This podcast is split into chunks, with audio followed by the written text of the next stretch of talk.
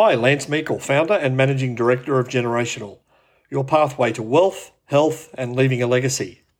You're listening to the Family Office with Lance Meikle podcast, the podcast for those that are seeking a way of living that is healthier, enables you to be wealthier, and live your life whilst leaving behind a legacy. On this podcast, you're going to hear from people that understand the results of collaboration, synergies, wealth, and freedom that only a family office can produce. Family offices are the only entity that unites families and implements intergenerational wealth transfer and purpose. And Generational is the out in front leader to assist you. In the podcast, I'll make sure you have all the resources you need to move forward to having wealth, health, and leaving a legacy. So to get started, go to our website, genmfo.com. That's G E N M F O.com, where you'll get heaps of free insights. You can request a free e guide to get answers to all of your questions. And while on the website, visit our YouTube channel and watch our videos. For more amazing episodes, go to genmfo.podbean.com. That's G E N M F O.podbean.com, Apple Podcast, Google Podcast, or your favourite podcast app. If you want to join our community and gain access to the patriarchs and matriarchs that I work with around the world, subscribe to my podcast. In the short term, if you wish to get started straight away, contact me personally via LinkedIn so we can get started. Thanks for spending your time listening to this episode. What options exist other than a family office? Let's jump into your dose of practical family office information. If you are exploring family office as a structure or a solution, what are the alternative options? Predominantly, there are three. One is DIY. And DIY is where you do everything. You go from meeting to phone call to meeting to email to meeting to email to phone call to meeting, and on it goes. Option two is a hybrid model where you outsource some of the functions of what you are wanting to achieve. And option three is private wealth and an accountant. So let's explore those and flesh those out for you. Number one, what are the pros and cons of DIY? Well, the pros, you've got control. There's no question about that. A family office is for delegators. If you must control everything, then this is the only model for you. You also get cost savings, albeit false cost savings, because you will not and cannot achieve tax savings and synergies when you are in the driver's seat. So it creates a sense of um, I'm doing it myself, I'm in control, um, I'll look after it because I've got my back, other people don't and I'll save the money by paying these professionals and all these hanger oners, all this, uh, you know, extraordinary amounts of money um, when I don't actually know what they're doing, etc., etc., etc. And that's fine. Absolutely, that's a model, the DIY model. The reality is, however, those cost savings um, are false in the sense that you're not, on the flip side, you're not gaining the synergies and you're not gaining effectiveness from management, tax accounting, from collaboration, and so on and so forth. So, whilst you're saving money, you're not potentially making money. And my experience is that the offset between the cost saving and the and the making of the money um, is not only negligible; it's a deficit. The, the the money, the net result relies on the positive side of the ledger of making money and not saving money. The cons of DIY. Well, you've got your time. As I've outlined, you go from meeting to phone call to meeting to email to meeting to email to phone call, and it just goes on and on and on and on. For every professional, it consumes you whilst you're controlling everything. You are in the driver's seat and you are at the centerpiece um, of that time. Another con is you don't have the expertise. You are good at what you do, you know what you know, you don't know what you don't know, and you start adopting risk and taking uh, putting your foot in the water, a toe in the water when you shouldn't be, because you're not the expert in in areas that you're attempting to save money in through lack of trust and and or cost saving. There's also execution risk, which is massive. When you're looking at the alternatives in the family uh, office space, the options or the alternatives to family office, execution risk is absolutely up, if not on top of the list. What do I mean by execution risk? It's whereby you go to do something thinking it is, is the right thing to do at the right time in the right order, only to find out that what you've actually done is done something in the wrong order, which you then have to undo, pay people for, chase paperwork, chase emails, chase signatures, um, deal with things prospectively in 18 months or two years' time in tax returns, amended assessments, um, and it just goes on and on and on and on because you've executed something that wasn't at the ideal time as a, as a result of, again, trying to control the situation and save the money. You also have no collaboration between professionals. The number one benefit that you can derive um, from looking at alternatives outside DIY is an enhanced probability of getting effective collaboration between providers, professional services, solutions, because they work together without you needing to attend those phone calls, those emails, those meetings, those red light tickets, those speeding tickets, those parking tickets, those not being there doing the things you want to do for your family and your loved ones that are important.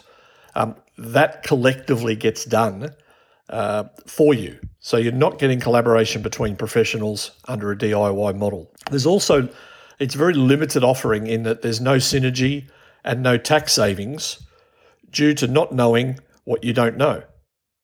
So you can't possibly put things in place in relation to synergies or tax savings when going back to the execution risk, when you're attempting to put things in the right order for the right reasons at the right time for the right price for the right savings or the right profit. Very rarely, if ever, does that play out. So it's a false economy doing things yourself and trying to be an expert that you're not. Um, and therefore effectively not getting any synergies and certainly not getting the tax savings, which is a massive part of the effectiveness of having a collaborative team representing you. And you also need to become educated in and about the services that a family office brings to the table. So if you want to save money and book your own airfares, for example, um, great, you can go online, you can spend as long as you like, you can take all the risk, you can have all the problems that go with that. Um, if you want to uh, believe that the cheapest price you get on a digital banner or a Facebook ad is best for your health fund, um, and you don't deconstruct it or speak to a boutique expert, that's fine. That's that's all doable, but it, but it is a false economy. So number two, what are the pros and cons of the hybrid model? Well, the pros, you have more time to live your life compared to the DIY option. Having said that, we're coming off a low base.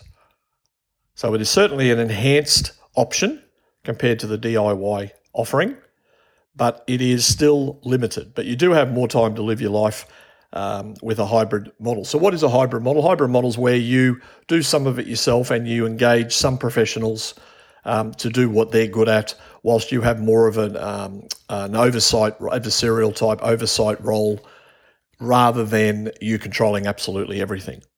And what are some of the cons? Well, you have a limited range of services and limited or no collaboration between the professionals. So you can only utilize in a hybrid model the professionals that you have a reach and an understanding of, or the, the extension of the services that are known and trusted by the professionals that you engage.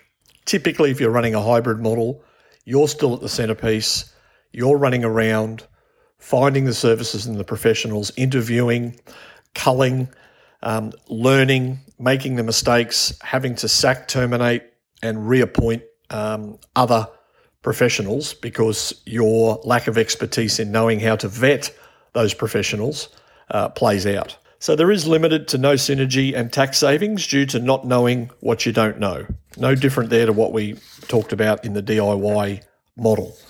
Very limited um, but but a higher level of benefits than sitting in the DIY option. Your time. So you still go from meetings to phone calls to meetings to email to meetings to emails to phone calls, and it goes on because you're you're now working with professionals whilst also playing that oversight um, oversight custodian type role, uh, which requires certainly a massive amount of your time, but not as much as the DIY option.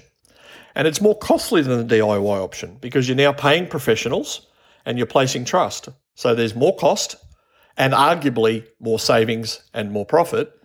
And certainly that is my experience. um, than what there is utilizing the DIY option where you're doing things yourself and trying to find the cheapest um, way to navigate through that. And the third option is what are the pros and cons of a private wealth and an accountant? And this is the one I see all the time around the world where people basically want to run the DIY model. So they find a private wealth advisor, whoever that may be, or hold themselves out to be, that typically will have a, a website with lovely offerings and a menu that suggests they do all sorts of things like family constitutions and intergenerational transfers and estate planning and um, investment mandates and all lovely words. When in reality, as, as I'll discuss, um, they're not there for what your perception of what they're offering is. And you have an accountant who you either have yourself or works in conjunction with that private wealth advisor. So the pros you feel in control, but whilst your outcomes are extremely limited. And why do I say they're limited? Well, you are in, you are in control because you've appointed the private wealth advisor, you've appointed the accountant, um, so you you have some sense of security around that decision, but your outcomes are extremely limited because you're now dealing with two professionals. You're dealing with a private wealth advisor, typically around investments only, and you're dealing with an accountant. You've got more time to live your life compared to the DIY or the hybrid option. So it is the best of the three options for giving you more time to live your life and do what's important to you. You have good tax and investment reporting because they'll be they'll be produced. So because private wealth advisors and accountants are very good at producing reports.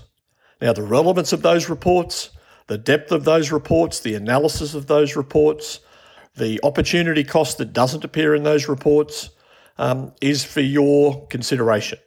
But you will get good tax and investment reporting compared to a hybrid model and certainly a DIY model. And these two professions will make you feel important.